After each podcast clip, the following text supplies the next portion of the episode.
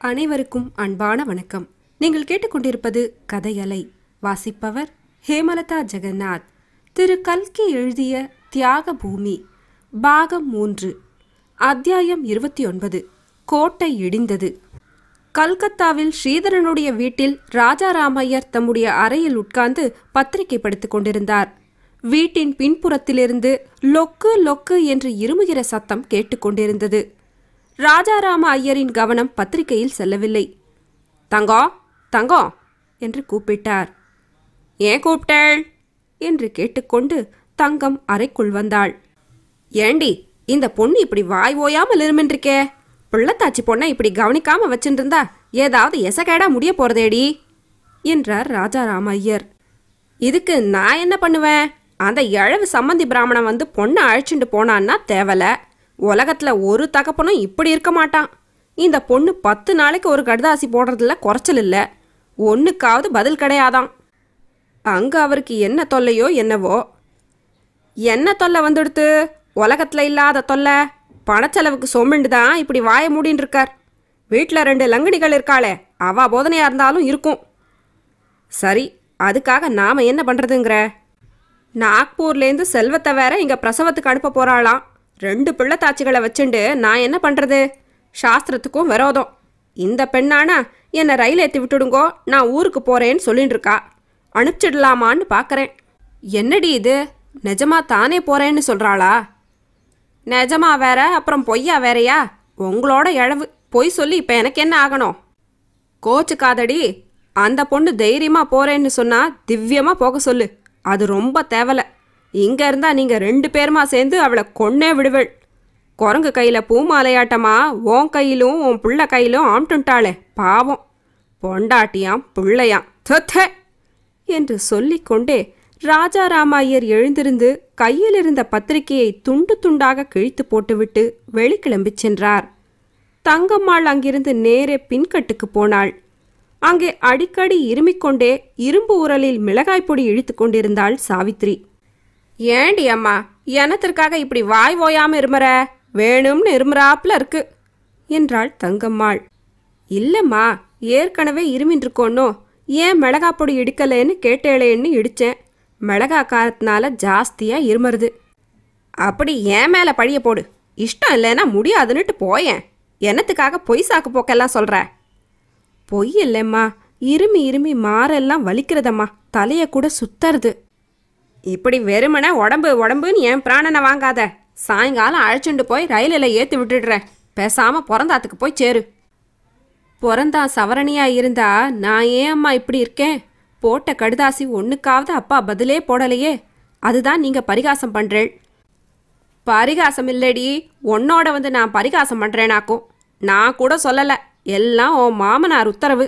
நீ லொக்கு லொக்குன்னு இருமறது அவருக்கு சகிக்கவில்லையாம். இன்னி ராத்திரியே ரயில் ஏற்றி அனுப்பிவிட சொல்கிறார். நகை நட்டுன்னு ஒன்றும் எடுத்துட்டு போகப்படாது. பழச்சு கடந்து வந்தா பூட்டிக்கலாம். மாத்தி கட்டிக்கிறதுக்கு ஒரு புடவை எடுத்துட்டு கிளம்புறதுக்கு தயாரா இரு. இதை கேட்டதும் சாவித்திரியின் முகத்தில் வியப்பும் துயரமும் ஒருங்கே தோன்றின. என்ன அம்மா நிஜமா மாமாவா என்னை தனியா ரயிலேத்தி விடச் சொன்னார்? என்றாள். இதனடி இழவு எல்லாருக்கும் என்னை பார்த்தா பொய் சொல்றவ மாதிரி தோன்றாப்ல இருக்கு என்றாள் தங்கம்மாள். இல்ல அம்மா அவர் ஒண்டிக்காவது என் பேர்ல கொஞ்சம் இறக்கம் இருந்ததுன்னு நினைச்சிட்டு இருந்தேன் அதனால கேட்டேன். என்று சாவித்ரி சொன்னபோது அவள் குரலில் துயரமும் கோபமும் கலந்திருந்தன. தங்கம்மாள் உடனே அங்காரமான குரலில் ஓஹோ அப்படியா நினச்சிட்டு இருக்க மனசுல? மாமனார் மகாராஜன் மாமியார் மூதேவின்னு நினச்சிட்டு இருக்கியாக்கும் அதான் சுவாமி உன்னை இந்த நிலைமையில வச்சிருக்கார். இல்லாட்டா உலகத்துல எல்லாம் ஆம்படையாம் பொண்டாட்டின்னு சவரணியா இல்லையோ? அவன் ஏன் உன் மூஞ்சிய கூட பார்க்க பிடிக்கலங்கிறான்? உன்னை தாலி கட்டினதுலேருந்து சனியம் பிடிச்சுடுத்தடியம்மா. பிடிச்சுடுத்து என்றாள். நெடுங்கரையிலிருந்து சாவித்ரி கல்கத்தாவுக்கு கிளம்பி வந்தபோது என்னவெல்லாமோ ஆகாய கோட்டை கட்டிக்கொண்டு வந்தாள். அந்த கோட்டை சென்ற இரண்டு வருஷ காலத்தில் ரொம்பவும் இடிந்து சிதைந்து போயிருந்தது. இப்போது அது அஸ்திவாரம் உட்பட பெயர்ந்து விழுந்து மண்ணோடு மண்ணாயிற்று.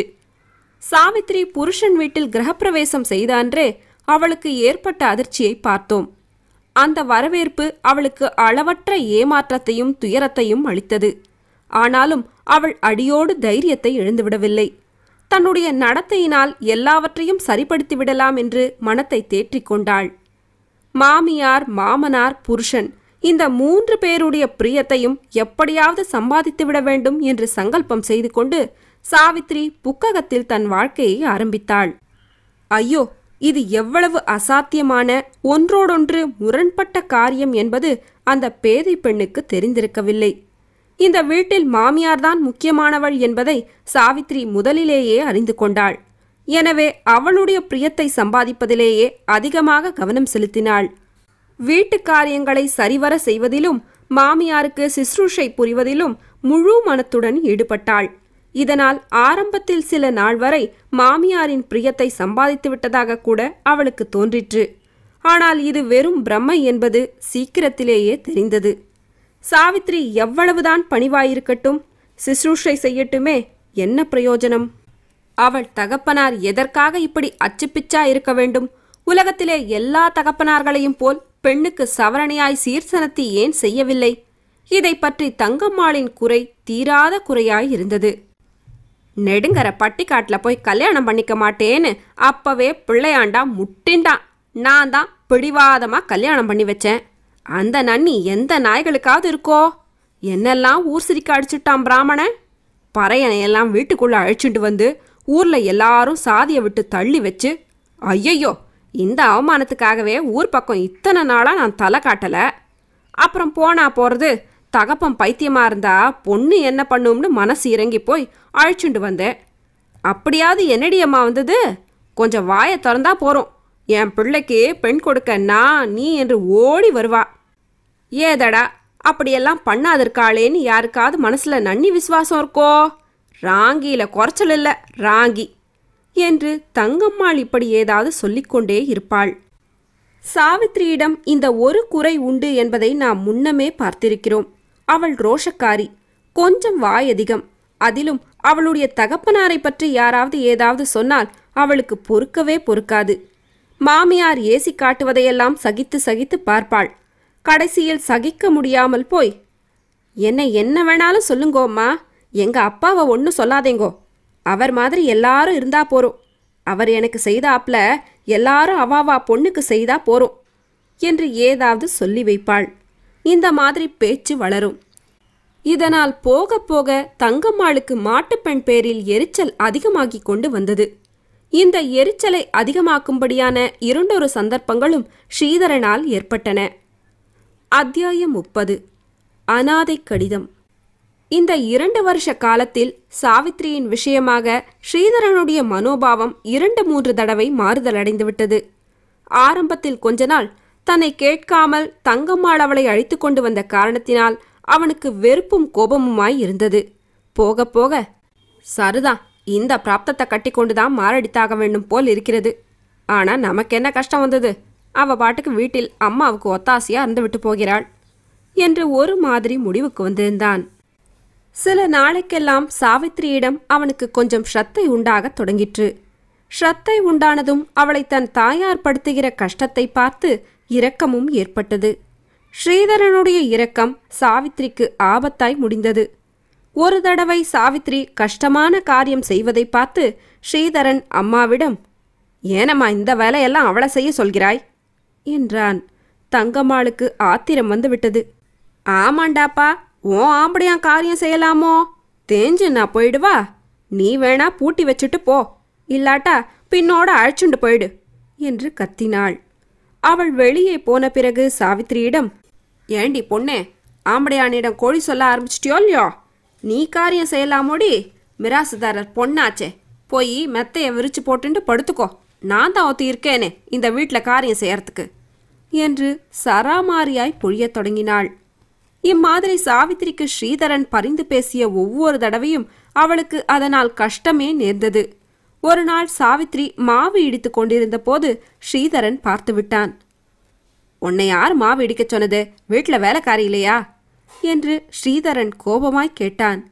சாவித்ரி அவனுடைய கோபத்தை தணிக்கும் நோக்கத்துடன் அம்மா தான் இடிக்கச் சொன்னா என்று சொல்லிவிட்டாள். ஸ்ரீதரன் அம்மாவிடம் போய் இதென்னம்மா நான்சென்ஸ் இவளை என்னத்திற்காக மாவிடிக்க சொன்ன? என்று கேட்டான். அப்படி சொல்லு தகடிக என்றாள் தங்கம்மாள். நான் என்னடாப்பா சொன்னேன் கொஞ்ச நாள் போனால் ஆம்படையானும் பொண்டாட்டியும் ஒன்றா போயிடுவேள். நான் தான் நான்சென்ஸாக போயிடுவேன்னு சொன்னேனோ இல்லையோ? என் வாக்கு பறிச்சுதா என்று கூச்சலிட்டாள்.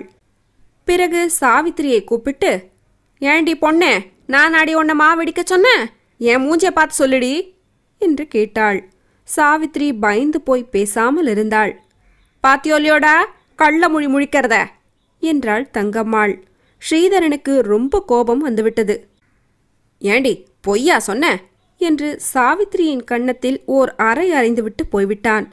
சாவித்ரி அழுது கொண்டே மாவிடிக்கத் தொடங்கினாள். தங்கம்மாள் என் பிள்ளைக்கும் எனக்கும் ஆகாமல் அடிக்க வந்துட்டியாடி அம்மா? மகாராஜே என்ன சொக்குப்பொடி போட்டிருக்கியோ என்ன மருந்துட்டிருக்கியோ நான் என்னத்த கண்டேன்? என்று புலம்பத் தொடங்கினாள். இந்த நாளில் சாவித்ரி சரியான வழியில் முயற்சி செய்திருந்தால் ஒருவேளை ஸ்ரீதரனுடைய அன்பை கூட பெற்றிருக்கலாம். ஆனால் அந்த சரியான வழி அவளுக்கு தெரிந்திருக்கவில்லை. மாமியாரை திருப்தி செய்வதுதான் கணவனை திருப்தி செய்யும் வழி என்று அவள் நினைத்தாள். அவன் பகலில் எப்போது வீட்டுக்கு வந்தாலும் அவள் அடுப்பங்கரையில் ஏதாவது காரியம் செய்து கொண்டிருப்பாள்.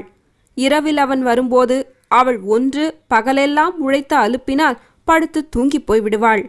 அல்லது மாமியார் சொன்னது எதையாவது நினைத்து அழுது கொண்டிருப்பாள். சனிய சனிய எப்பா பார்த்தாலும் ஒரே அழுகதானா மூதேவி பீட என்று ஸ்ரீதரன் எரிந்து விழுவான். இதனால் அவளுடைய அழுகை அதிகமாகும். ஸ்ரீதரனுடைய வெறுப்பும் வளரும். சாவித்ரி ரொம்பவும் அழுது விசிக்கும் சமயங்களில் ஸ்ரீதரன் அது சகிக்காமல் ஏண்டி அம்மா இந்த பேடைய உன்னை யார் அழிச்சுட்டு வர சொன்னா? நான் தான் வேண்டாம் வேண்டான்னு முட்டிண்டேனே. ஊருக்கு அனுப்பிச்சு தொலைச்சிட்டு மறுகாரியம் பாரு என்பான். அவன் தாயார். ஆமாண்டாப்பா என் பேர்ல தப்பு தான் என் புத்திய விளக்கு மாத்தால அடிச்சுக்கணும். ஆனா இப்ப என்ன மூழ்கி போச்சு? இவளுக்கு என்ன கடுதாசி எழுத தெரியாதா? உனக்கு அந்த காலத்தில் எட்டு நாளைக்கு ஒரு கடுதாசி எழுதிட்டு இருந்தாளே அப்பாவுக்கு கடுதாசி எழுதி அழைச்சிட்டு போக சொல்லட்டுமே என்று பதில் சொல்வாள். இத்தகைய நிலைமையில்தான் சாவித்திரி கர்ப்பமானாள். இதனால் அவளுடைய மனதில் ஒரு புதிய உற்சாகத்துடன் குதூகலமும் உண்டாயிற்று. இனிமேல் தனக்கு இந்த வீட்டில் அதிக கௌரவம் ஏற்படும் புருஷனும் மாமியாரும் முன்னைவிட பிரியமாயிருப்பார்கள் என்ற ஆசையும் எழுந்தது. கூடிய சீக்கிரத்தில் இந்த ஆசை நிராசையாயிற்று. ஸ்ரீதரனுக்கு சில புதிய கஷ்டங்கள் அப்போது ஏற்பட்டிருந்தன.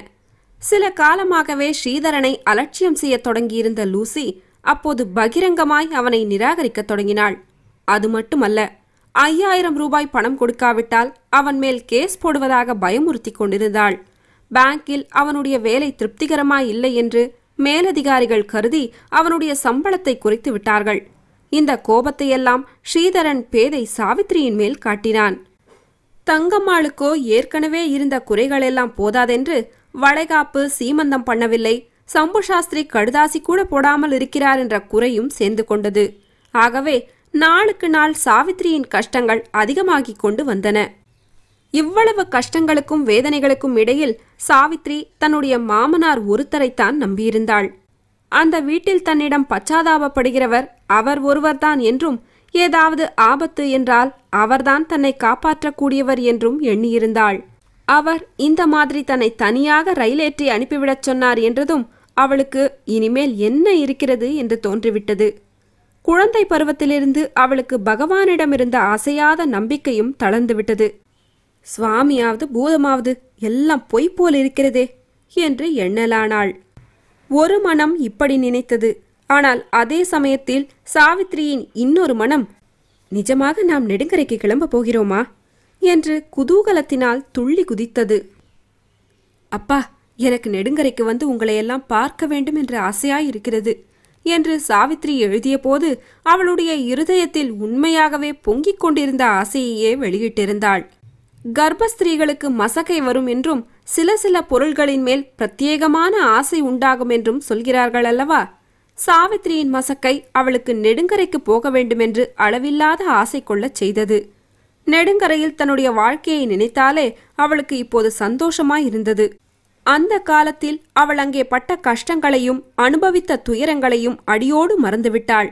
நெடுங்கரையை பற்றிய சந்தோஷமான ஞாபகங்கள் மட்டுமே அவள் மனத்தில் இப்போது இருந்தன. நெடுங்கர வீதிதான் எவ்வளவு அழகா இருக்கும். வாசலில் தென்னை மரங்களின் நிழல் எவ்வளவு குளிர்ச்சியா இருக்கும். அந்த வீதியில் வில்வண்டி பூட்டி வரும்போது மாடுகளின் சதங்கை ஜில் ஜில் என்று சப்திப்பது எவ்வளவு இனிமையா இருக்கும்.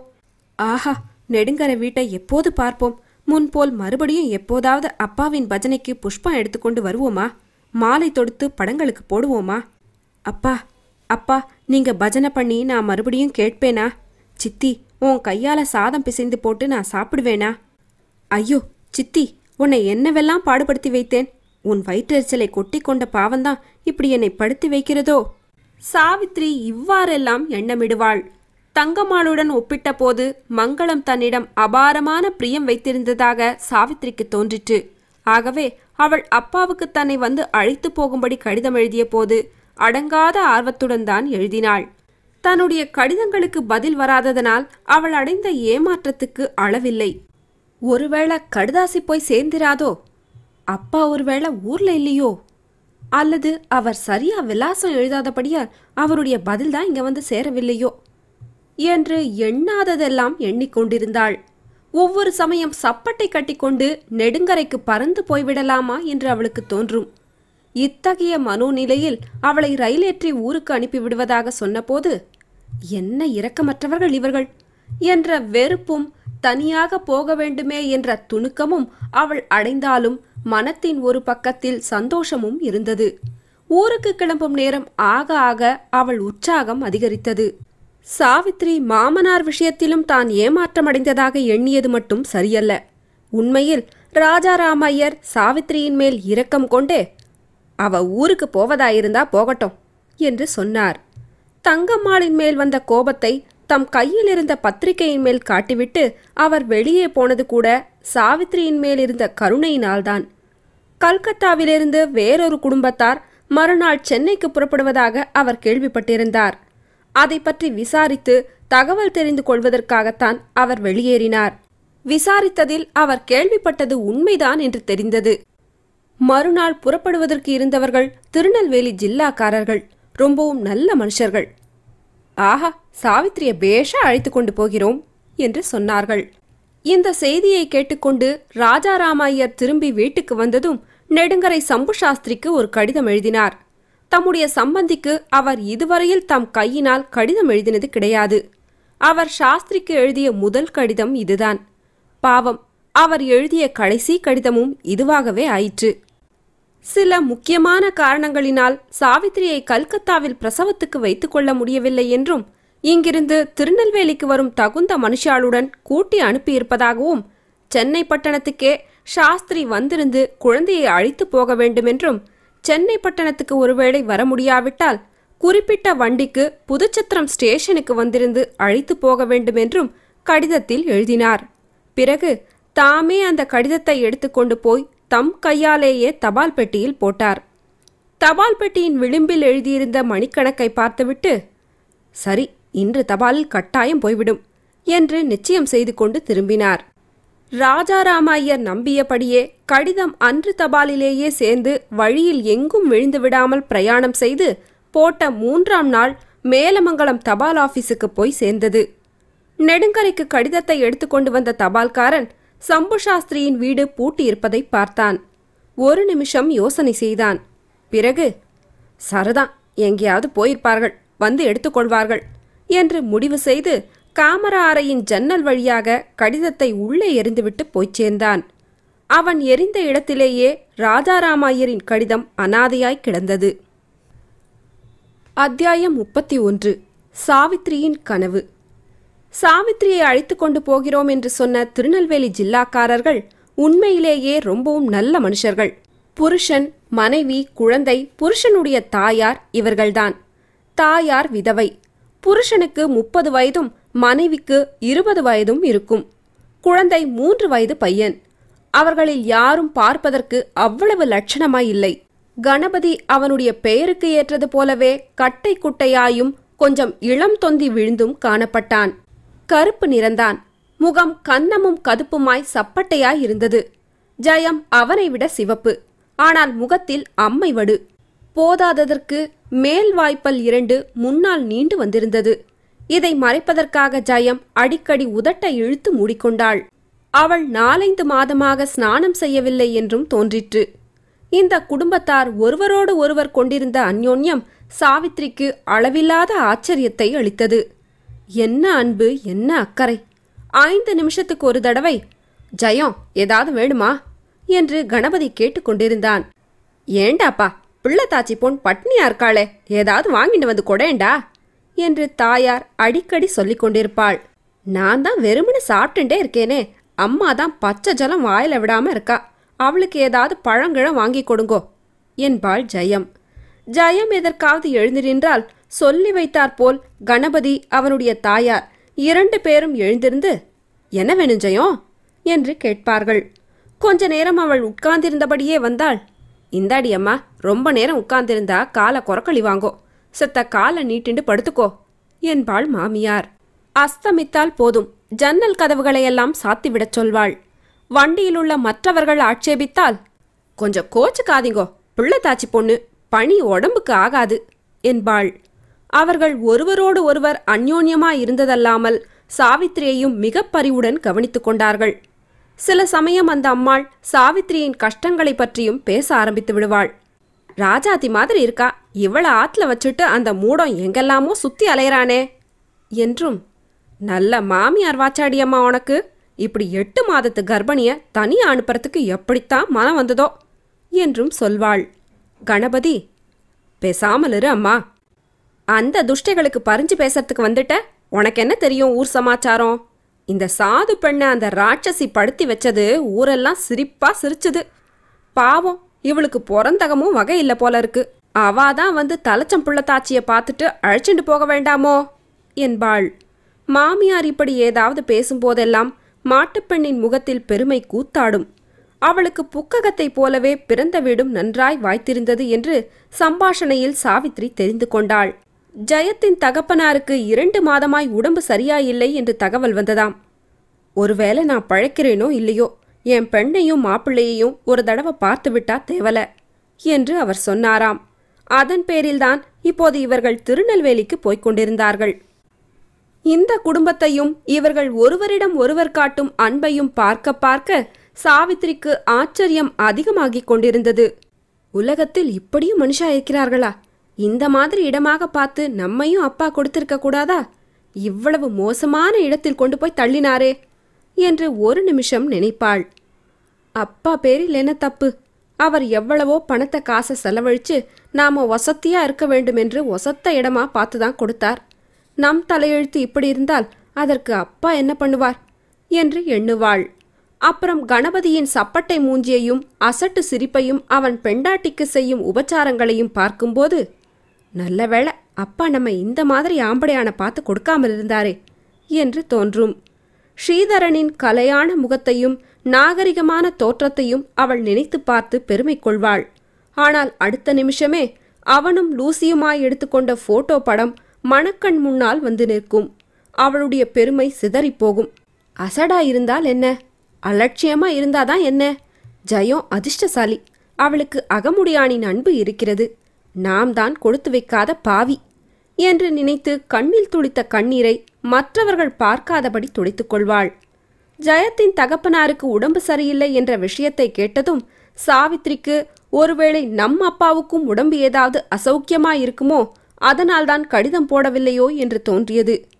ஐயோ அவர் ஜொரம் கிரமென்று படித்துக்கொண்டால் சித்தியும் பாட்டியும் அவரை சரியா கவனித்துக் கொள்வார்களா? அந்த மாதிரி சமயங்களில் நாம் பக்கத்தில் இருந்தால் அவருக்கு எவ்வளவு ஆறுதலா இருக்கும்? ஐயோ நாம் பெண்ணாய் பிறந்தது அப்பாவுக்கு கஷ்டத்தை தவிர வேறென்ன? இந்த வயதில் ஒரு பிள்ளை இருந்தால் அவருக்கு எவ்வளவு ஒத்தாசையா இருக்கும்? பாழும் பெண் ஜன்மம் ஏன் எடுத்தோம்? பிள்ளையாக பிறந்திருக்க கூடாதா? என்றெல்லாம் எண்ணி பெருமூச்சு விடுவாள். இப்படியெல்லாம் நினைக்க நினைக்க தகப்பனாரையும் நெடுங்கரையையும் பார்க்க வேண்டுமென்ற அவளுடைய ஆவல் பத்து மடங்கு நூறு மடங்காக பெருகிக் கொண்டிருந்தது. மணிக்கு முப்பது மைல் வேகத்தில் ரயில் போய்க் கொண்டிருந்த போதிலும் அதிலிருந்த ஒவ்வொரு நிமிஷமும் சாவித்திரிக்கு ஒரு யுகமாக தோன்றிற்று.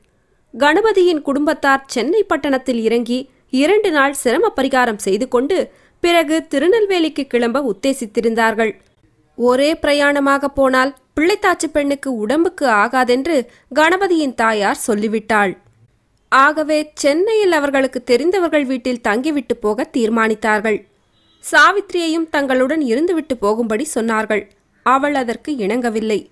இந்த நல்ல மனுஷர்கள் காட்டிய அபிமானத்தினாலும் அனுதாபத்தினாலுமே அவர்களை சாவித்திரிக்கு பிடிக்காமல் போயிருந்தது. அவளுடைய துரதிருஷ்டத்தை ப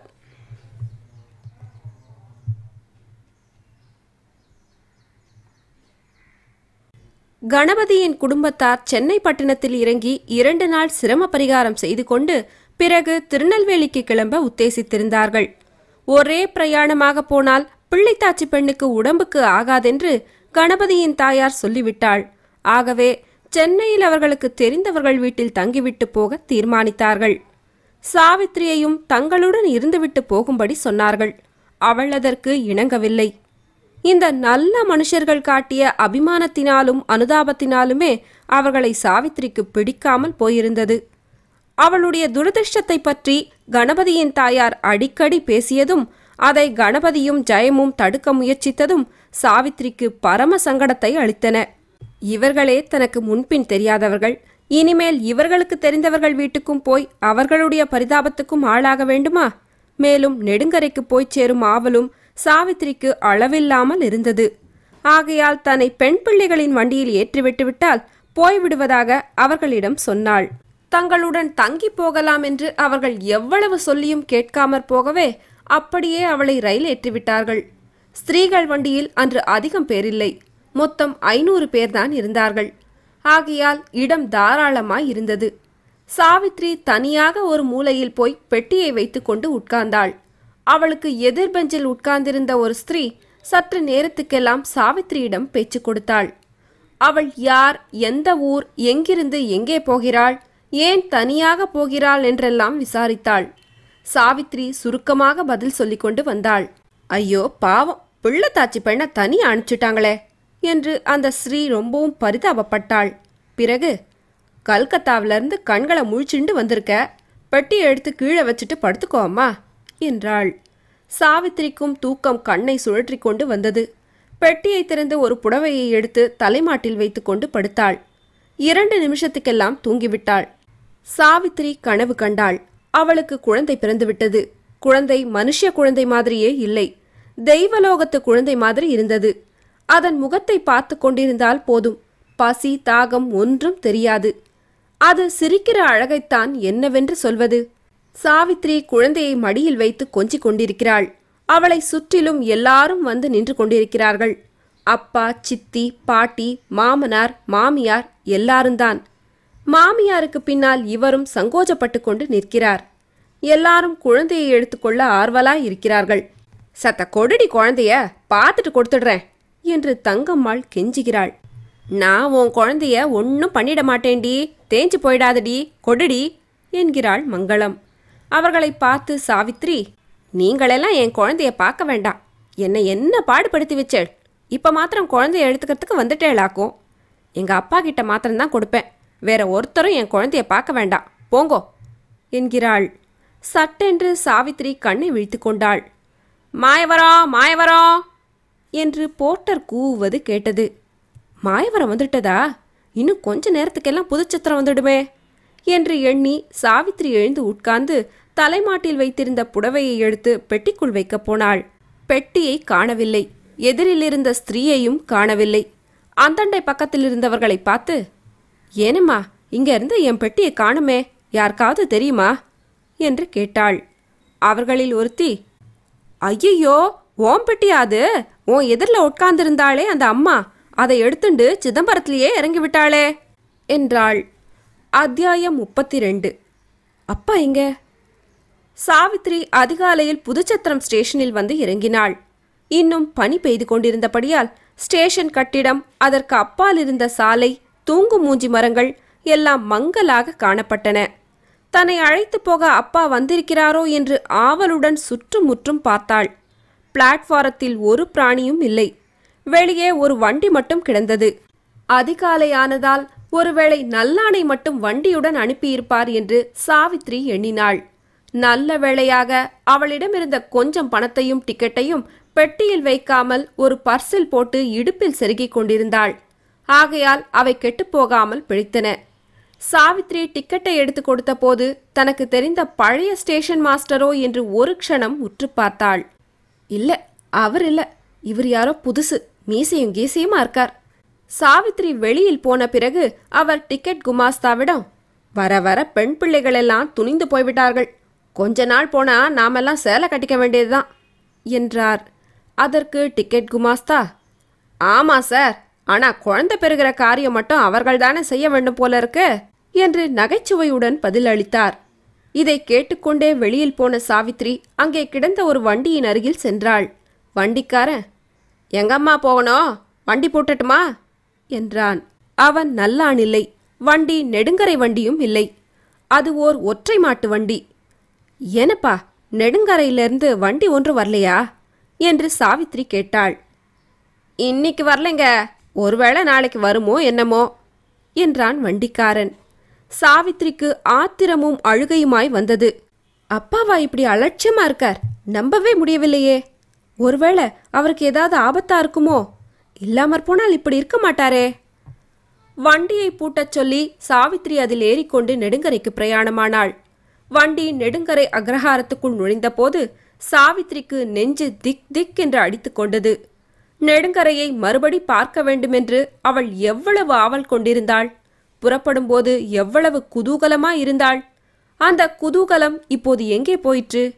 நெடுங்கரைக்கு வந்ததில் ஏன் கொஞ்சம் கூட சந்தோஷம் உண்டாகவில்லை? சாவித்ரியின் கண்களுக்கு நெடுங்கரை அக்ரஹாரம் இப்போது பழைய தோற்றம் கொண்டிருக்கவில்லை. வீடுகள் தென்னை மரங்கள் கோவில் மண்டபம் எல்லாம் முன்மாதிரியேதான் இருந்தன. ஆனால் வீடு மட்டும் களையிழந்து காணப்பட்டது. வீடு நெருங்க நெருங்க அவளுடைய மனம் அதிகமாக பதைப்பதைத்தது அப்பாவை எப்படி பார்ப்பது? என்ன சொல்வது? சித்தியின் முகத்தில் எப்படித்தான் விழிப்பது? ஒருவேளை ஆத்துல பாட்டியும் இருப்பாளோ? இருந்தா அவ ஏதாவது வெடுக்கென்று சொல்வாளே? அப்புறம் ஊரார்தான் என்ன சொல்வார்கள்? என்ன நினைத்துக் கொள்வார்கள்? தெருவில் பந்து விளையாடி கொண்டிருந்த பசங்களை ஏறிட்டு பார்க்க கூட சாவித்திரிக்கு வெட்கமாயிருந்தது. இதோ வீடு வந்துவிட்டது. நிறுத்தப்பா என்றாள் சாவித்ரி வண்டி நின்றது. தன்னுணர்ச்சி இல்லாமலே சாவித்ரி வண்டியிலிருந்து இறங்கினாள். சற்று விரைவாகவே வீட்டை நோக்கிச் சென்றாள். வாசற்கதவு பூட்டியிருப்பதை பார்த்ததும் ஒரு நிமிஷம் சாவித்ரிக்கு இருதயமே நின்றுவிட்டது போல் தோன்றிற்று. அப்படியே ஸ்தம்பித்து நின்றுவிட்டாள். நெடுங்கரை தன்னை எப்படி வரவேற்கும் என்பது பற்றி சாவித்ரி என்னவெல்லாமோ எண்ணமிட்டுக் கொண்டிருந்தாள். ஆனால் இந்த மாதிரி வரவேற்பை அவள் எதிர்பார்க்கவே இல்லை. வீட்டுக் கதவு பூட்டியிருக்கும் என்று அவள் நினைக்கவே இல்லை. சாவித்திரிக்கு யோசனை செய்யும் சக்தி வருவதற்கு சில நிமிஷம் பிடித்தது. ஒருவரும் ஊரில் இல்லை போல் இருக்கிறது. ஆனா எங்கே போயிருப்பார்கள்?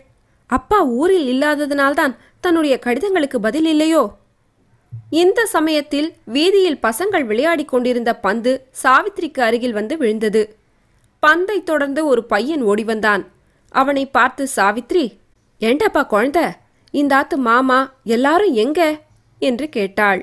அந்த பையன் பந்து விளையாட்டின் சுவாரஸ்யத்தில் எனக்கு தெரியாதா மாமி? அதோ தீக்ஷிதர் மாமா இருக்கார் கேளுங்கோ என்று சொல்லி பந்தை வீசி எறிந்து அடே பிடிடா என்று கூவிக்கொண்டே ஓடிவிட்டான். அப்போது அறுவடை காலமாதலால் சாவித்ரி வந்த நேரத்திற்கு அக்ரஹாரத்தில் புருஷர்கள் எல்லாரும் வயல்வெளிக்கு சென்றிருந்தார்கள். தீக்ஷிதர்க்கு அந்த உபத்திரவம் ஒன்றும் இல்லாதபடியால் அவர் மட்டும் வீட்டில் இருந்தார் வாசலில் வண்டி சத்தத்தை கேட்டு வெளியில் வந்தார். சாவித்ரி தனியாக வண்டியிலிருந்து இறங்குவதை பார்த்ததும் அவருக்கு ஆச்சரியமாய் போயிற்று. இது என்ன கூத்து? என்று எண்ணிக்கொண்டே இந்த வேடிக்கையை பூராவும் பார்த்து விடுவதற்காக அவருடைய வீட்டுத் திண்ணையில் உட்கார்ந்து கையில் ஜபமாலையுடன் ஜபம் செய்யத் தொடங்கினார். சாவித்ரி கையில் ஒரு கொசுவிய புடவையுடன் மட்டும் இறங்கி போனது அவருக்கு இன்னும் வியப்பை அளித்தது. அவள் இருந்த கோலமோ சொல்ல வேண்டியதில்லை. சரதா சரதா நாம நினைத்தபடிதான் ஆயிற்று. இந்த பெண் புக்ககத்திலிருந்து பேர் சொல்லாது என்று நாம் அப்போதே சொல்லவில்லையா? அது பலிச்சு போச்சு. ஏதோ கெட்ட நடவடிக்கையில இறங்கியிருக்க வேணும். இவளாகத்தான் கிளம்பி விட்டாளோ அவளை தான் அடிச்சு விரட்டிட்டாளோ தெரியல. இதையெல்லாம் ஒரு மாதிரி தெரிஞ்சுண்டு தான் சம்பு சாஸ்திரி ரொம்ப நாளா பொண்ணு என்கிற பேச்சே எடுக்காதிருந்தான் போல இருக்கு என்று எண்ணமிட்டு கொண்டிருந்தார் தீக்ஷிதர் வீட்டின் கதவு பூட்டியிருப்பதை பார்த்துவிட்டு சாவித்ரி திரும்பிய போது அவள் முகத்தில் தோன்றிய ஏமாற்றமும் துக்கமும் தீக்ஷிதருக்கு மிக்க மகிழ்ச்சி அளித்தன. வேண்டும் வாயாடி கழுதைக்கு நன்றாய் வேண்டும் என்று நினைத்து கொண்டார். இதற்குள் சாவித்ரி வீதியை கடந்து அவர் இருந்த இடத்துக்கு வந்தாள். தீக்ஷிதர் மாமா எங்கா ஏன் பூட்டி கிடக்கு? எங்க அப்பா எல்லாரும் எங்க? என்று கேட்டாள். உங்க அப்பா எங்க போனானோ? நான் என்னத்த கண்டேன்? என்கிட்ட சொல்லிண்டா போறான்? என்றார் தீக்ஷிதர் சாவித்ரிக்கு அழுகை வரும் போல் இருந்தது. அப்பா எங்கே என்பதை எப்படியாவது தெரிந்து கொள்ள அவள் மனம் துடிதுடித்தது தீக்ஷிதருக்கு தெரியும். ஆனால் சொல்ல மறுக்கிறார் என்பதும் ஒருவாறு தெரிந்தது. அவளுடைய ஆங்காரத்தையெல்லாம் அடக்கிக் கொண்டு பரிதாபமான குரலில் தீக்ஷிதர் மாமா எங்க அப்பா மேல உங்களுக்கு ஏதாவது கோபம் இருந்தாலும் எனக்காகவாவது சொல்லப்படாதா? என்றாள். அப்புறம் இன்னொரு பயங்கரமான எண்ணம் தோன்றவே எங்க அப்பாவுக்கு உடம்பு கிடம்பு ஒன்றுமில்லையே என்று கேட்டாள். அவனுக்கும் எனக்கும் உடம்புக்கு என்ன வரப்போறது போன சனிக்கிழமை கூட இருந்தான் கொட்ராப்புளி மாதிரி. சென்னப்பட்டினத்துக்கு போறதாக சொல்லிட்டு இருந்தான். ஒருவேளை அங்கே தான் போயிருப்பான். சென்னப்பட்டினத்துக்கா? என்னத்துக்கு மாமா? பாட்டு சொல்லி கொடுத்து பணம் சம்பாதிச்சுட்டு வரப்போறானாம் பணம். உடனே சாவித்திரிக்கு பழைய ஞாபகம் உண்டாயிற்று. அப்பா ஏற்கனவே கடன்பட்டிருந்தது. மறுபடியும் தன்னை கல்கத்தாவுக்கு கூட்டி அனுப்ப பணம் வாங்கி கொண்டு வந்தது. அப்போதே நிலத்தை விற்றிருப்பாரோ என்று தான் சந்தேகித்தது எல்லாம் நினைவுக்கு வந்தன. ஆனால் இதையெல்லாம் பற்றி அவரை கேட்பதற்கு மனம் வராமல் எங்க சித்தி அவ கூடவா பட்டணத்துக்கு போயிருக்கா? என்று கேட்டாள். உங்க சித்தி பறந்தாத்துக்கு போயிட்டா பிறந்தாத்துக்கு என்று சொல்லிவிட்டு தீக்ஷிதர் எழுந்திருந்தார். இவ்வளவு நேரமும் வாசலில் வண்டி நின்று கொண்டிருந்தது. தான் சவாரி ஏற்றிக் கொண்டு வந்த அம்மாவின் நிலைமையை பார்த்ததும் சத்தம் வருமோ வராதோ என்ற சந்தேகம் வண்டிக்காரனுக்கு உண்டாகிவிட்டது. என்னம்மா எத்தனை நேரம் அம்மா காத்திருக்கிறது? என்று அவன் கேட்டான். சாவித்ரி வண்டியை நோக்கி நடந்தாள். சட்டென்று மறுபடியும் திரும்பி வந்து வீட்டுக்குள் போய்க் கொண்டிருந்த தீக்ஷிதரிடம் மாமா பட்டணத்தில் எங்க அப்பா விலாசம் தெரியுமா? என்று கேட்டாள். விலாசம் யார் கண்டா? என்கிட்ட சொல்லிட்டா போயிருக்கான் அங்கே போய் பாட்டு வாத்தியார் சம்பு சாஸ்திரி வீடுன்னு விசாரிச்சா தானே தெரியறது என்று சொல்லிவிட்டு தீக்ஷிதர் உள்ளே போய் சேர்ந்தார். இன்னும் கொஞ்ச நேரம் அவளிடம் பேச்சு கொடுத்தால் அப்படி இப்படி என்று உறவு கொண்டாடி கொண்டு சாப்பாட்டுக்கு உட்கார்ந்து விடப் போகிறாளே என்று அவருக்கு பயம். ஒருவேளை சாப்பாடு போடுவது ஒன்றும் பிரமாதமில்லை. வாஸ்தவன்தான் ஆனால் இந்த மாதிரி ஜாதி கெட்டு நெறி கெட்டு ஓடி வந்திருப்பவளுக்கு சாப்பாடு எப்படி போடுவது? போட்டுவிட்டு அந்த பாவத்தை எங்கே கொண்டு போய் தொலைப்பது? சாவித்ரி மறுபடியும் வண்டியில் ஏறிக்கொண்டாள். வண்டி திரும்பி வந்த வழியோடு போயிற்று. இதற்குள் சமாச்சாரம் எப்படியோ பரவி அக்ரஹாரத்தில் பல வீடுகளில் ஸ்திரீகள் வாசற்படியண்டை நின்று எட்டி பார்த்து கொண்டிருந்தார்கள். ஆனால் அவர்களில் யாரும் வண்டியின் அருகில் வந்து விசாரிக்கவில்லை. இதுவும் ஒரு காலமா? என்று ஆச்சரியப்படும் மனோபாவம் அவர்களுடைய முகத்தில் பிரதிபலித்தது. வண்டி அக்ரஹாரத்துக்கு தாண்டிச் சென்று அப்பாலிருந்த குடியான தெருவின் ஒரு முனை வழியாக போயிற்று. சாவித்திரிக்கு அப்போது நல்லானின் ஞாபகம் வந்தது. வண்டியை நிறுத்தச் சொல்லி அங்கே நின்ற ஒரு குடியானவ ஸ்திரீயிடம் பட்டிக்காரன் நல்லா ஊர்ல இருக்கானா? என்று கேட்டாள். அந்த ஸ்திரீ இது யாரு? நம்ம சாஸ்திரி ஐயா பொண்ணு சாவித்திரி மாதிரியில இருக்கு? என்று சொல்லிக்கொண்டே அருகில் வந்தாள். இதை கேட்டு இன்னும் சில ஸ்திரீகளும் வண்டியின் பக்கம் வந்தார்கள். மறுபடியும் சாவித்திரி நல்லானை பற்றி கேட்டாள். அவரு அப்பவே ஊரை விட்டு போயிட்டாரேம்மா உனக்கு தெரியாதா? சாஸ்திரி ஐயா நிலத்தை வித்தாரோ இல்லையோ இந்த ஊர்ல இனிமே இருக்க மாட்டேன்னு போயிட்டாரு. இப்போ சாவடி குப்பத்தில் அவர் மச்சானோடல இருக்காரு என்றாள் அந்த குடியானவ ஸ்திரீ. சாவித்திரிக்கு இப்போது நிலைமை ஒருவாறு தெரிந்தது. அப்பா நிலத்தை விற்றுவிட்டார். வேறு வருமானமும் இல்லை. ஆகையால் தன்னை வந்து அழைத்து வர கையில் பணம் இல்லாமையால் தான் வரவில்லை. சங்கோஜப்பட்டு கொண்டு போட்ட கடுதாசிக்கு பதில் போடாமல் இருந்துவிட்டார். இப்போது பாட்டு சொல்லிக் கொடுத்து பணம் சம்பாதிக்க பட்டணத்துக்கு போயிருக்கிறார். அப்பா அப்பா ஒருவேளை என்னை அழைத்து வருவதற்குத்தான் பணம் சம்பாதிக்க புறப்பட்டீர்களோ? தகப்பனாரை பார்க்கும் ஆவல் சாவித்திரிக்கு இன்னும் அதிகமாயிற்று. வண்டியை ஓட்டப்பா என்றாள். குடியானவ ஸ்திரீகள் கொஞ்ச தூரம் வண்டி பின்னால் நடந்து கொண்டே ஏம்மா எங்க வந்த? இப்படி தனியா வந்துட்டு போறியே. பட்னியா போறாப்ல இருக்கே. ஆனாலும் இந்த பாப்பர ஜாதியை போல பார்த்ததே இல்லை.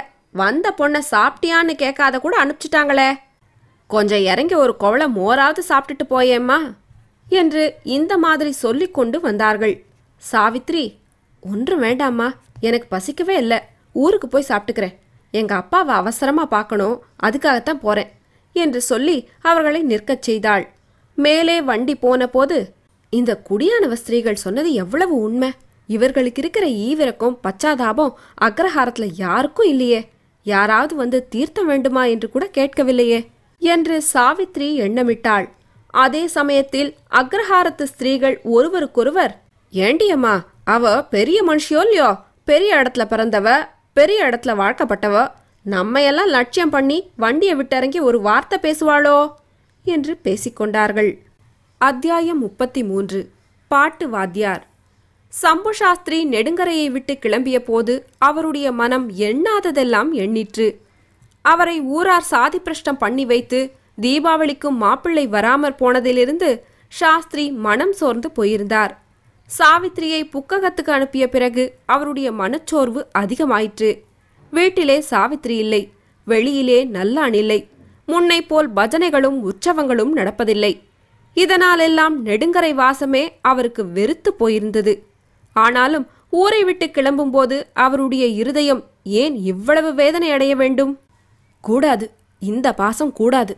நம்ம இந்த பாசத்திலேந்து விடுவித்து ரட்சிப்பதற்காகத்தான் அம்பிகை இவ்வாறு மாமியாரின் வாக்கின் மூலமாக ஆக்ஞாபித்திருக்கிறாள் என்று எண்ணி மனத்தை உறுதிப்படுத்திக் கொண்டு கிளம்பினார். கஷேத்திர யாத்திரை செய்ய வேண்டுமென்ற விருப்பம் சாஸ்திரிக்கு வெகு காலமாக இருந்தது. அந்த விருப்பம் நிறைவேறுவதற்கு இப்போது சந்தர்ப்பம் வாய்த்தது. சிதம்பரம் திருவண்ணாமலை காஞ்சிபுரம் முதலிய க்ஷேத்திரங்களுக்கு சென்று அங்கெல்லாம் இரண்டு மூன்று நாள் தங்கி சுவாமி தரிசனம் செய்து கொண்டு கடைசியாக சென்னைப்பட்டினம் வந்து சேர்ந்தார். சென்னையில் முதலில் அவருக்கு திக்கு திசை தெரியவில்லை. அப்புறம் கோவில்களை வைத்து ஒருவாறு அடையாளம் கண்டுபிடிக்க தெரிந்து கொண்டார். கபாலீஸ்வரர் கோவில் பார்த்தசாரதி கோவில் கந்தசாமி கோவில் ஏகாம்பரேஸ்வரர் கோவில் ஆகியவற்றில் சுவாமி தரிசனம் செய்து பரவசமானார். அப்புறம் வந்த காரியத்தை கவனிக்க தொடங்கினார். சம்பு சாஸ்திரி கிராமத்தில் பெரிய மிராசுதாரராய் இருந்தவர். எல்லாருக்கும் உதவி செய்து அவருக்கு பழக்கமே தவிர ஒருவரிடமும் போய் நின்று ஓர் உதவி கேட்டு அறியாதவர். மேலும் இயற்கையிலேயே சங்கோஜ சுபாவமுடையவர் அடித்து பேசி காரியத்தை முடித்துக்கொள்ளும் சக்தி அவருக்கு கிடையாது. அப்படிப்பட்டவர் முன்பின் தெரியாதவர்களின் வீடு ஏறிச் சென்று அவர்களிடம் ஒரு காரியத்தை கேட்பது என்றால் லேசான காரியமா? ஆனாலும் சாஸ்திரி பகவான் மேல் பாரத்தை போட்டு நெஞ்சத்தை திடப்படுத்திக் கொண்டு இந்த காரியத்தை தொடங்கினார். காரியத்தில் வெற்றி பெறுவோம் என்ற நம்பிக்கை மட்டும் அவருக்கு இல்லை.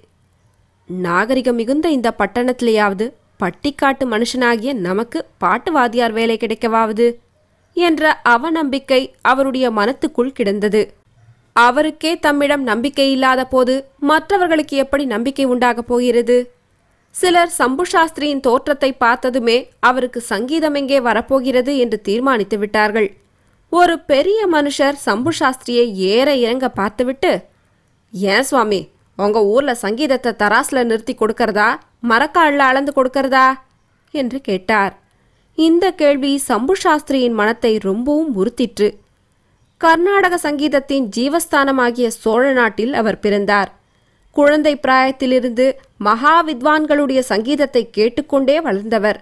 அப்படிப்பட்டவரை பார்த்து இந்த மெட்ராஸ்காரன் தன்னிடம் பணம் இருக்கிற திமிரினால் தானே இப்படி கேட்கிறான்? ஆமா சங்கீதத்தை பணம் கொடுத்து வாங்குகிற இடத்துல மரக்காலில் அளந்தோ தராசில் நிறுத்தியோதான் கொடுப்பார்கள். எங்கள் ஊரில் இப்படி கிடையாது. இந்த மாதிரி சம்பு சாஸ்திரி சொல்லவில்லை. அந்த வீட்டை விட்டு போகும்போது மனத்திற்குள் நினைத்து கொண்டு போனார். இன்னொரு பெரிய வக்கீலின் வீட்டில் பாட்டு வாத்தியார் வேண்டுமென்பதாக கேள்விப்பட்டு சம்பு சாஸ்திரி அந்த வீட்டுக்குள் சென்றார். வக்கீல் அவரை பார்த்ததும் யாரோ பட்டிக்காட்டிலிருந்து வந்திருக்கும் கட்சிக்காரர் என்று நினைத்து கொண்டார். என்ன ஐயா ஏதாவது கேஸ் கீஸ் உண்டா? என்று கேட்டார். இல்லை வந்து கொஞ்சம் எனக்கு சங்கீதம் தெரியும். ஆற்றுல குழந்தைகளுக்கு சொல்லிக் கொடுக்க சொன்னால். வக்கீலுக்கு குஷி பிறந்து விட்டது என்ன சங்கீதமா? நீரா? நாசமா போச்சு என்று அவர் விழுந்து விழுந்து சிரிக்க ஆரம்பித்து விட்டார். அவருடைய சிரிப்பின் தாத்பரியத்தை சம்பு சாஸ்திரி தெரிந்து கொண்டு வேணும்னா பாடி காட்டுறேன் என்றார். பாடி காட்டுகிறீரா நீரா? என்றார் வக்கீல். உடனே சௌந்தரம் சௌந்தரம் இங்க வா ஒரு பிராமணன் பாடுறேன்னு வந்திருக்கார் என்றார். இந்த வேடிக்கையை தாம் மட்டும் அனுபவிப்பதில் அவருக்கு திருப்தி இல்லை. தமது மனைவியும் கூட இருந்து அனுபவிக்க வேண்டுமென்று எண்ணினார். அவருடைய மனைவி வந்தாள். கூட அவளுடைய புதல்வியும் வந்தாள். இவரா பாடப்போகிறார் என்று சௌந்தரம் கேட்டாள். ஆமா எங்க? உம்மா பாட்டை அவிழ்த்து விடுங்கானோ? என்றார் வக்கீல். சம்பு சாஸ்திரி ஒரு கீர்த்தனம் பாடினார். அக்ஷர சுத்தமாகவும் சாஸ்திர ரீதியாகவும் உருக்கம் கொடுத்தும் அற்புதமாய் பாடினார். பாட்டின் போது ஒரு தடவை தாயாரை பார்த்து பெண் சிரித்தாள். ஏனென்றால் அந்த கீர்த்தனத்தை ஏற்கனவே அந்த பெண் ஒரு பாட்டுவாதியாரிடம் கற்றுக்கொண்டிருந்தாள்.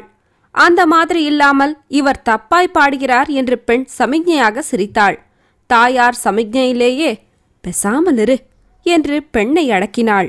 பாட்டு முடிந்ததும் வக்கீல் நிதானமாக ஏன் சுவாமி நீர் இப்ப பாடியது பாட்டா தவச மந்திரமா? என்று கேட்டார். அவருடைய மனைவி வித்வானை பார்த்து அப்படியெல்லாம் சொல்லாதேங்கோ உங்களுக்கு பிடிக்கலேனா வேண்டான்னுட்டு போங்களே என்றாள். சம்பு சாஸ்திரி எழுந்து வெளியே சென்றார். மற்றொரு பெரிய மனிதர் வீட்டில் சாஸ்திரிக்கு ஹார்மோனிய பெட்டி வாசிக்க தெரியுமா என்று கேட்டார்கள். தெரியாது என்றதும் போகச் சொல்லிவிட்டார்கள். ஒரு செட்டியார் பிளேடு கிளேடு கொடுத்துருக்கீமா? ரேடியோவில் கீடியோவில் பாடியிருக்கீமா? என்று கேட்டார். சாஸ்திரி இல்லை என்றதும் சாரதா போய் வாரும் என்று சொல்லிவிட்டார். இம்மாதிரி வீடு வீடாகவும் பங்களா பங்களாவாகவும் நுழைந்து வெளியே வந்த சாஸ்திரி ரொம்பவும் அலுத்து போனார். அவர் மனம் ரொம்பவும் சோர்ந்து விட்டது. ஒரு நாள் அவர் ஒரு பெரிய பங்களாவுக்குள் நுழைந்தபோது இதுதான் கடைசி தடவை.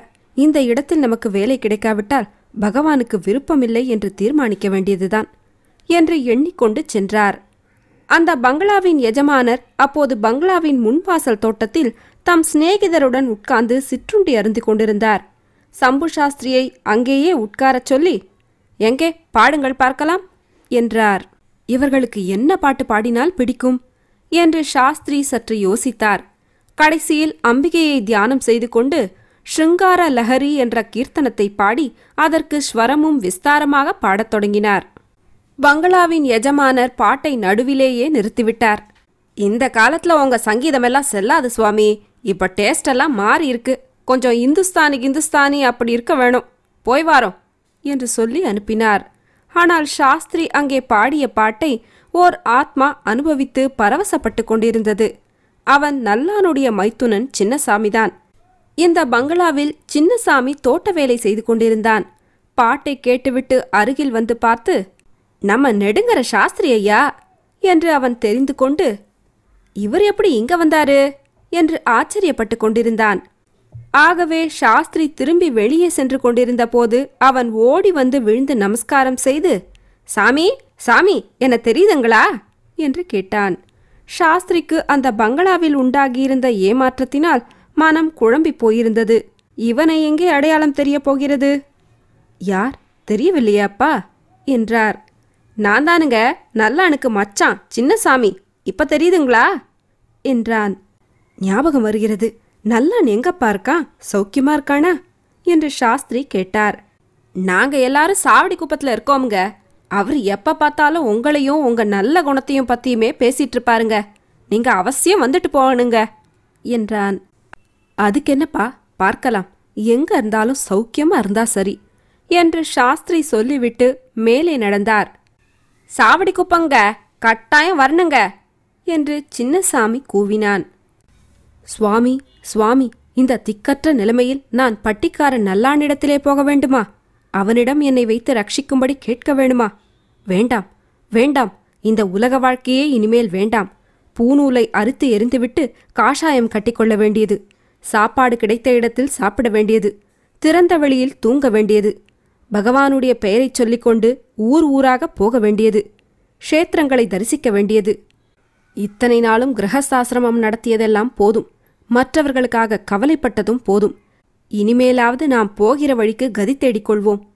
இந்த மாதிரி யோசனை செய்து கொண்டு சாஸ்திரி மேலே நடந்தார். அத்தியாயம் முப்பத்தி நாலு மீனாட்சி ஆஸ்பத்திரி. சாவித்ரி நெடுங்கரைக்கு வந்து வீடு பூட்டியிருப்பதை பார்த்துவிட்டு திரும்பி இருபது நாளைக்கு மேலாயிற்று. இப்போது அவள் சென்னையில் மீனாட்சி ஆஸ்பத்திரியில் படுத்துக் கொண்டிருந்தாள். அவளுடைய கட்டிலுக்கு பக்கத்திலிருந்த சிறு தொட்டிலில் கையால் லேசாக ஆட்டக்கூடிய தொட்டிலில் ஒரு பெண் குழந்தை கிடந்தது. கனவிலல்ல உண்மையாகத்தான். மூக்கும் முடியுமாய் குழந்தை நன்றாயிருந்தது. பிறந்து பத்து நாள்தான் ஆகியிருந்தாலும் ஒரு மாதத்து குழந்தை போல் தோன்றிற்று. குழந்தை அப்போது தன்னுடைய வலது கையின் விரல்களை ருசி பார்த்து அனுபவித்துக் கொண்டிருந்தது. அதிலிருந்து உண்டான என்ற சப்தம் சாவித்திரியின் காதில் விழுந்தபோது அவளுடைய முகம் சிறிது மலர்ந்தது. உடனே திரும்பி குழந்தையை பார்த்தாள். மலர்ந்த முகம் சுருங்கிற்று. இந்த குழந்தையின் காரணமாக என்னென்ன கஷ்டங்களையெல்லாம் அனுபவிக்க நேர்ந்தது? அவையெல்லாம் ஒரு மகா பயங்கரமான சொப்பனத்தைப் போல் சாவித்திரியின் நினைவில் வந்தன. அந்த சம்பவங்களை மறந்து விடுவதற்கு அவள் எவ்வளவோ முயன்று பார்த்தாள். அவற்றை நினைத்து பார்ப்பதில்லை என்று பல்லை கடித்துக்கொண்டு மனத்தை உறுதி செய்து கொண்டாள். அது ஒன்றும் பயன்படவில்லை. திரும்ப திரும்ப அந்த நினைவுகள் வந்து கொண்டுதான் இருந்தன. நெடுங்கரையிலிருந்து சாவித்ரி உடனே திரும்பி சென்னைக்கு டிக்கெட் வாங்கிக் கொண்டு ரயில் ஏறிய போது அவளுடைய மனத்தில் கவலையும் பயமும் இல்லாமலில்லை அந்த பெரிய பட்டணத்தில் போய் அப்பாவை எப்படி தேடுவோம்? அதுவும் இந்த பலகீனமான ஸ்திதியில் என்று அவளுடைய நெஞ்சு பதைப்பதைத்துக் கொண்டுதான் இருந்தது. ஆனாலும் இவ்வளவு பயங்கரமான கஷ்டங்களையெல்லாம் அனுபவிக்க நேரிடும் என்று லவலேசமும் அவள் எதிர்பார்க்கவில்லை. பாட்டுவாதியார் சம்பு சாஸ்திரி வீடு தெரியுமா? என்று எத்தனை இடங்களில் எத்தனை பேரை கேட்டிருப்பாள்? அவர்களில் சிலர் பாட்டுவாதியாரையும் தெரியாது சம்பு சாஸ்திரியையும் தெரியாது. பாப்பா! என்று கடுமையாக பதில் சொன்னார்கள். இம்மாதிரி பதில்களை கேட்கும் போதெல்லாம் ஜனங்கள் ஏன் இவ்வளவு இரக்கமற்றவர்களா இருக்கிறார்கள்? என்று சாவித்ரி ஆச்சரியப்படுவாள். பட்டணங்களிலே வசிக்கும் ஜனங்களின் இடைவிடாத வேலை தொந்தரவும் அதனால் சின்னஞ்சிறு விஷயம் கூட அவர்களுக்கு எரிச்சல் உண்டு பண்ணுவதும் சாவித்ரிக்கு எவ்வாறு தெரியும்? மேலும் பூரண கர்ப்பவதியான ஓர் இளம்பெண் இம்மாதிரி தன்னந்தனியாக அலைவதைக் கண்டவுடனேயே ஜனங்களுக்கு அவள் பேரில் இல்லாத சந்தேகங்களெல்லாம் ஏற்பட்டு அருவருப்பு உண்டாவது சகஜம் என்பதைத்தான் சாவித்ரி எப்படி அறிவாள்? ஆனால் எல்லாருமே இப்படி நடந்து கொள்ளவில்லை. சிலர் அவளிடம் இரக்கமும் காட்டினார்கள். நீ யாரம்மா? எந்த ஊரு? இந்த நிலைமையில ஏன் இப்படி அலையற? என்றெல்லாம் விசாரித்தார்கள். ஜனங்களுடைய கோபத்தையும் கடுமையையுமாவது சகித்து கொள்ளலாம் போல் இருந்தது. ஆனால் இந்த இரக்கத்தை சாவித்திரியினால் சகிக்க முடியவில்லை. அவர்களுடைய விசாரணைக்கு பதில் சொல்லவும் அவளுக்கு பிடிக்கவில்லை. அப்பா இருக்கிற இடம் தெரிந்தா சொல்லட்டும் இல்லாம போனா பேசாமல் இருக்கட்டும். இவர்களை இதையெல்லாம் யார் விசாரிக்கச் சொன்னது? என்று எண்ணினாள். கடைசியில் அவளை அந்த மாதிரி விசாரித்த இடம் ஒரு போலீஸ் ஸ்டேஷன். இங்கே அவள் எப்படி வர நேர்ந்தது என்பதும் ஸ்டேஷனில் நடந்தவையும் அவளுக்கு ஏதோ பூர்வ ஜன்மத்து ஞாபகம் போல் தெளிவின்றி தோன்றின.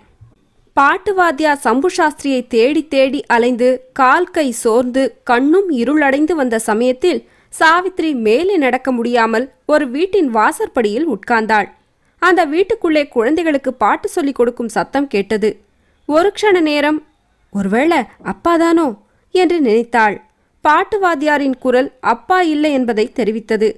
ஆனாலும் சாவித்ரி எழுந்து உள்ளே சென்றாள். அங்கே இரண்டு குழந்தைகளுக்கு பாட்டு சொல்லிக் கொடுத்து கொண்டிருந்தவரை பார்த்து சுவாமி உங்களுக்கு பாட்டுவாதியார் சம்பு சாஸ்திரியின் விலாசம் தெரியுமா? என்று கேட்டாள். சம்பு சாஸ்திரிகளா? என்று ஒரு கணம் வந்தது. நெடுங்கரை சம்பு சாஸ்திரிகள் என்றாள். நெடுங்கர சம்பு சாஸ்திரிகளா? தெரியாதே அம்மா. தபால்காரனை கேட்டு பாருங்கள். ஒருவேளை தெரிஞ்சிருக்கும். என்று சொல்லிவிட்டு பாட்டு வாத்தியார் மறுபடியும் சா நீ பா என்று ஆரம்பித்தார்.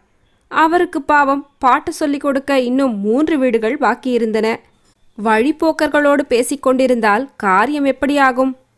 சாவித்ரி அங்கிருந்து தட்டு தடுமாறி போய்க் கொண்டிருக்கையில் ஒரு வீட்டிலிருந்து தபால்காரன் ஒருவன் வெளியில் வந்து கொண்டிருந்தான். போஸ்மேன் பாட்டுவாதியார் சம்பு சாஸ்திரி வீடு எங்க இருக்கு தெரியுமா? என்று கேட்டாள்.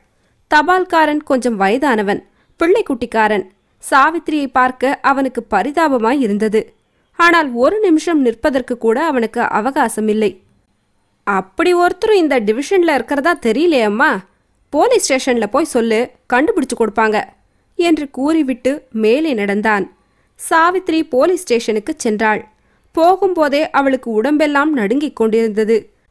அவளுடைய நிலைமையையும் தோற்றத்தையும் கண்ட போலீஸ் இன்ஸ்பெக்டர் கூட சிறிது மருண்டு போனார். அவளை உட்காரச் சொல்லி என்னம்மா விஷயம்? என்று கேட்டார். சாவித்ரி எங்க அப்பா சம்பு சாஸ்திரியை தேடிண்டு வந்தேன். ஊரெல்லாம் அலைஞ்சு பார்த்தாச்சு. அகப்படல. போலீஸ்ல சொன்னா கண்டுபிடிச்சு கொடுப்பான்னு கேள்விப்பட்டேன் என்றாள். இப்படி சொன்ன போதே அவளுக்கு மூச்சு வாங்கிற்று. கண் சுழன்றது. போலீஸ் இன்ஸ்பெக்டர் அவசர அவசரமாய் ஆகட்டாம்மா கண்டுபிடிக்க பார்க்கறேன் அதுவரையில் நீ யாராவது தெரிஞ்சவா வீட்டில் இருந்துக்கோ என்றார். தெரிஞ்சவாளா? எனக்கு தெரிஞ்சவாளா? என்று தனக்குத்தானே முணுமுணுத்து கொண்டாள் சாவித்ரி. இன்ஸ்பெக்டருடைய பயம் அதிகமாகிக் கொண்டிருந்தது. அவர் பரபரப்புடன் இந்த ஸ்திதியில நீ இப்படி அலையக்கூடாதம்மா. உன் ஹஸ்பண்ட் அட்ரஸ் என்ன? என்று கேட்டார். அப்போது சாவித்ரிக்கு திடீரென்று என்ன வந்துவிட்டது? அது அவளுக்கே தெரியவில்லை. ஜன்னி கிண்ணி பிறந்துவிட்டதோ அல்லது பைத்தியமே பிடித்து விட்டதோ? சொப்பனத்தில் எழுந்திருப்பது போல் எழுந்து நின்றாள். தன்னை அறியாமல் சிரிப்பு வந்தது. அவளுடைய பற்கள் நர நரவென்று கடிபட்டன. இன்ஸ்பெக்டர் என்றாள். அவளுடைய குரலின் துணி பயங்கரத்தை அளித்தது. ஹஸ்பண்ட் ஹஸ்பண்ட் என்று கூச்சலிட்டாள். ஹஸ்பண்டினால்தான் எனக்கு இந்த கதி என்று இன்னும் உரத்த குரலில் கூவினாள். நாலு அடி எடுத்து வைத்தாள். ஒரு நிமிஷம் இன்ஸ்பெக்டர் மேஜை ஸ்டேஷன் தான் எல்லாரும் ஒரே சுழலாக சுழலுவது போல் தோன்றியது. அடுத்த நிமிஷம் சாவித்ரி ஸ்மரணை எழுந்து கட்டையைப் போல் தரையில் விழுந்தாள். சாவித்ரி பயங்கரமாய் கூச்சலிட ஆரம்பித்ததிலிருந்து இன்ஸ்பெக்டர் அவளை பார்த்தது பார்த்தபடி ஸ்தம்பமாய் உட்கார்ந்திருந்தார். தான் ஏதாவது சொன்னாலும் செய்தாலும் அவளுடைய ஹிஸ்டீரியா அதிகமாகி விடலாம் என்றும் எப்படியாவது அவள் வெளியே போனால் போதுமென்றும் அவர் எண்ணினார். அவள் கீழே விழுந்த அப்புறம்தான் அவருக்கு சுறுசுறுப்பு வந்தது. டெலிஃபோனை மேலும் கீழுமாய் திருப்பி மீனாட்சி ஆஸ்பத்திரிக்கு அவசரமாய் டெலிஃபோன் பண்ணினார். சாவித்ரிக்கு மறுபடி பிரக்ஞை வந்தபோது தான் முன்பின் பார்த்திராத இடத்தில் கட்டிலில் கிடப்பது தெரிந்தது. அவளுடைய தலைமாட்டில் நின்று யாரோ இரண்டு பேர் பேசிக் கொண்டிருந்தார்கள். அவளை பற்றித்தான் பேசினார்கள். கடுமையான ஹிஸ்டீரியா கேஸ். பிழைத்தது புனர்ஜன்மம் என்று ஒரு பெண் குரல் சொல்லிற்று. யார் என்னவென்று ஒரு தகவலும் இல்லையா? ஒன்றும் தெரியல. போலீஸ் ஸ்டேஷனுக்கு வந்து யாரோ சாஸ்திரின்னு பேர் சொல்லி விலாசம் விசாரிச்சாலாம் ஹஸ்பண்ட் யாருன்னு கேட்டதும் கூச்சல் போட்டுட்டு விழுந்துட்டாளாம். உடனே ஆஸ்பத்திரிக்கு ஃபோன் பண்ணணும் என்று அந்த இன்ஸ்பெக்டருக்கு தோணித்தே. அதுவே பெரிய காரியம். எந்த நிலைமையில பிரசவம் வேற ஆகணும்? கஷ்டமான கேஸா இருக்கும் போல இருக்கு. ரொம்ப ஜாக்கிரதையா கவனிக்கணும். இந்த சம்பாஷணையிலிருந்து சாவித்திரிக்கு தான் ஆஸ்பத்திரியில் இருக்கிறோம் என்பதும் எவ்வாறு அங்கு வந்தோம் என்பதும் ஒருவாறு தெரிந்தன. இன்னும் அறிவு நன்றாக தெரிந்தபோது ஆஹா அனாதியாகிய எனக்கு அடைக்கலமளிக்கும் இடமும் ஒன்று இருக்கிறதா? என்று சாவித்ரி எண்ணி எண்ணி உருகினாள். அவளுடைய பிறந்த வீட்டிலாவது புகுந்த வீட்டிலாவது அவளை அவ்வளவு ஆதரவுடன் யாரும் கவனித்தது கிடையாது. கடைசியில பகவான் மனம் இறங்கி நம்ம இந்த இடத்துல கொண்டு வந்து சேர்த்தாரே என்று நினைத்து நினைத்து சந்தோஷப்பட்டாள். ஆனால் அவளுடைய கஷ்டம் அத்துடன் தீர்ந்து போய்விடவில்லை. நாலைந்து நாளைக்கெல்லாம் அவள் அதுவரையில் அனுபவித்து அறிந்திராத வேதனையும் வலியும் உண்டாயின. நிமிஷத்துக்கு நிமிஷம் வேதனை அதிகமாகி வந்தது. கொஞ்ச நேரத்துக்கெல்லாம் வலி பொறுக்க முடியாமல் போயிற்று. இன்னும் சிறிது நேரத்துக்கெல்லாம் ஐயோ என்னத்துக்காக இந்த பெண் ஜென்மம் எடுத்தோம்? என்று நோகவும் தன்னை படைத்த கடவுளையே சபிக்கவும் ஆரம்பித்தாள். இத்தகைய நிலைமையில் டாக்டர்களும் நர்சுகளும் கும்பலாக வந்து அவளை சூழ்ந்து கொண்டார்கள். என்னத்தையோ மூக்கின் அருகில் கொண்டு வந்து பிடித்தார்கள். மூச்சு திணறத் தொடங்கியது. நாம் படுகிற துன்பத்தைக் கண்டு சகிக்காமல் நம்மை கொன்று விடுகிறார்கள் போல் இருக்கிறது. ரொம்ப நல்லதாய் போயிற்று. பராசக்தி என்னை உன் பாதத்தில் சேர்த்துக்கொள் என்று வேண்டினாள். ஆனால் உண்மையில் அது சாவில்லை என்பது சாவித்திரிக்கு மறுபடியும் நினைவு வந்தபோது தெரியவந்தது. தான் சாகாததோடு மட்டுமில்லை தன்னை இவ்வளவு கொடுமையான கஷ்டங்களுக்கெல்லாம் உள்ளாக்கிய ஜீவன் பக்கத்தில் தொட்டிலில் கிடந்து அழுது கொண்டிருந்தது. அழு அம்மா அழு. இந்த உலகத்தில் அழுவதற்குத்தான் நான் பிறந்தேன். அழுவதற்குத்தான் நீயும் பிறந்திருக்கிறாய். அழு. குழந்தையை எடுத்துக்கொள்ள வேண்டுமென்றும் மார்போடு சேர்த்து அணைத்து கொள்ள வேண்டுமென்றும் சாவித்திரிக்கு அளவில்லாத தாபம் பொங்கி எழுந்தது. அடிக்கடி அதனுடைய முகத்தை பார்க்க வேண்டுமென்ற ஆசை உண்டாயிற்று. ஆனால் அந்த தாபத்தையும் ஆசையையும் அவள் சிரமப்பட்டு அடக்கிக் கொள்ள முயன்றாள். நாம் அடைந்த இவ்வளவு கஷ்டங்களுக்கும் காரணம் இந்த குழந்தைதான் அல்லவா என்று நினைத்து அதனிடம் கோபம் கொண்டாள். குழந்தையின் முகச்சாயல் அவளுடைய கோபம் வளர்வதற்கு ஒத்தாசை செய்தது. ஏனெனில் அது அவளுக்கு ஸ்ரீதரனை ஞாபகப்படுத்தியது. இதற்கு முன்பெல்லாம் ஸ்ரீதரனிடம் அவளுக்கு கோபம் வந்தாலும் வெறுப்பு உண்டானது கிடையாது. கல்யாணத்தின் போது அவனிடம் அவள் கொண்ட அளவில்லாத அன்பை கல்கத்தாவில் அவள் பட்ட கஷ்டங்களெல்லாம் மாற்றிவிடவில்லை. நெடுங்கரைக்கு அவள் தனியாக ரயில் ஏறி வந்தபோது கூட அவளுடைய உள்ளத்தில் அவனிடம் அன்பு வைத்திருந்தாள். என்றைக்கோ ஒரு நாள் அவனுடைய மனம் மாறும் தன்னுடைய அன்பும் சாபல்யமாகும் என்ற நம்பிக்கை இருந்தது. ஆனால் இப்போது அவளுடைய மனோநிலை அடியோடு மாறிவிட்டது. தன்னை இவ்வளவு சகிக்க முடியாத கஷ்டங்களுக்கெல்லாம் உள்ளாக்கிவிட்டு அந்த பாவி கவலையின்றி இருக்கிறான். அவனும் மனுஷ ஜென்மமா? அப்படிப்பட்ட மனுஷனிடமா நாம் அவ்வளவு அன்பும் பக்தியும் வைத்திருந்தோம்? சீச்சி என்ன பேதமை? பதியாம் பக்தியாம். புருஷனை தெய்வமாக பாவிக்க வேண்டுமாம். கல்கத்தாவுக்கு புறப்படும்போது தகப்பனார் செய்த உபதேசம் சாவித்திரிக்கு ஞாபகம் வந்தது. நல்ல தகப்பனார் நல்ல உபதேசம். இங்கே வந்து பாருங்கள் அப்பா என்னை நீங்கள் தேடிக் கொடுத்த தெய்வம் என்னை என்ன செய்கிறது? வந்து பாருங்கள். ஆனால் நீங்களேன் வரப்போகிறீர்கள்? நீங்களேன் பார்க்கப் போகிறீர்கள்? இந்த உபத்திரவம் எல்லாம் வேண்டாம் என்றுதான் கடுதாசும் போடாமல் கதவையும் பூட்டிக் கொண்டு போய்விட்டீர்களே. நான் எக்கேடு கெட்டால் உங்களுக்கென்ன? இந்த குழந்தையை கையில் எடுத்துக்கொண்டு நான் தெரு தெருவாய் பிச்சை வாங்கினால்தான் நீங்கள் எங்கே பார்க்கப் போகிறீர்கள்? இவ்வாறு சாவித்ரி தன்னுடைய மனம் யார் யாரிடம் அன்பு கொண்டிருந்ததோ அவர்கள் எல்லாரையும் வெறுத்து துவேஷம் கொள்ளும் நிலைமையை அடைந்திருந்தாள்.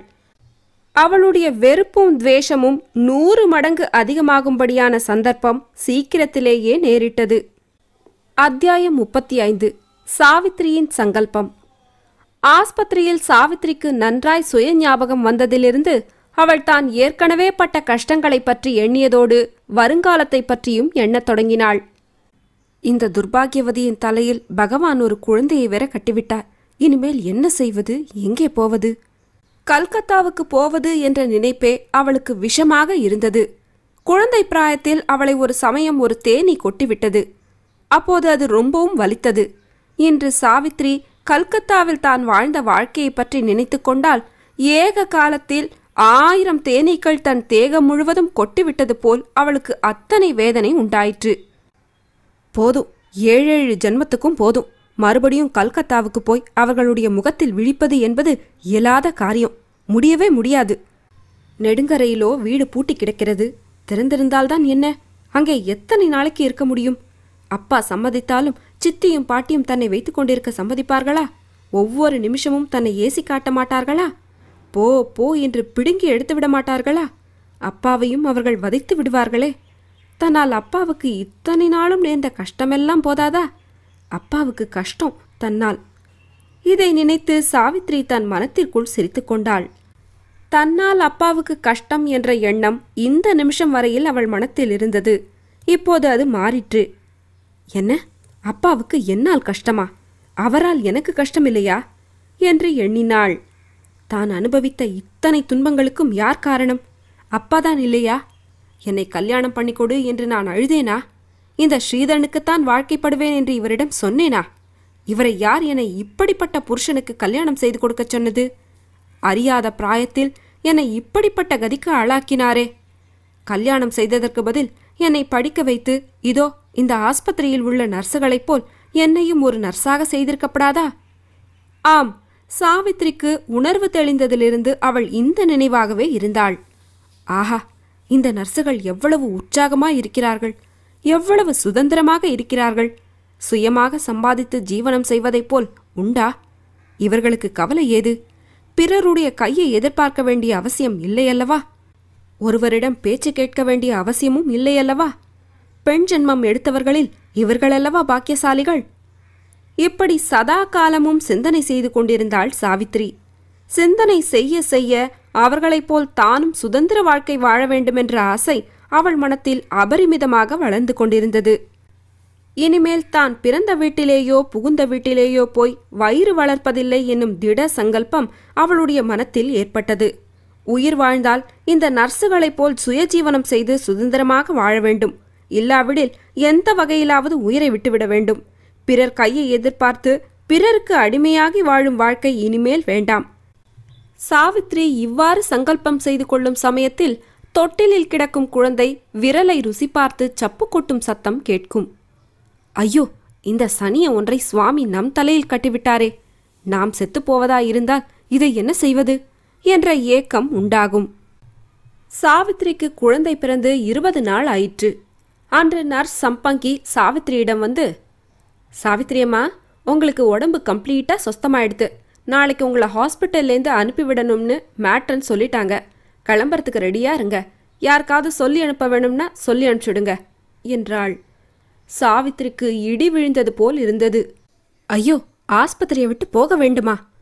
தாயின் அன்பு என்பதை தன் வாழ்நாளில் அனுபவித்து அறியாதவள் சாவித்ரி ஆனால் மற்ற பெண்களிடம் அவர்களுடைய தாய்மார்கள் காட்டும் அன்பையும் ஆதரவையும் பார்த்திருக்கிறாள்.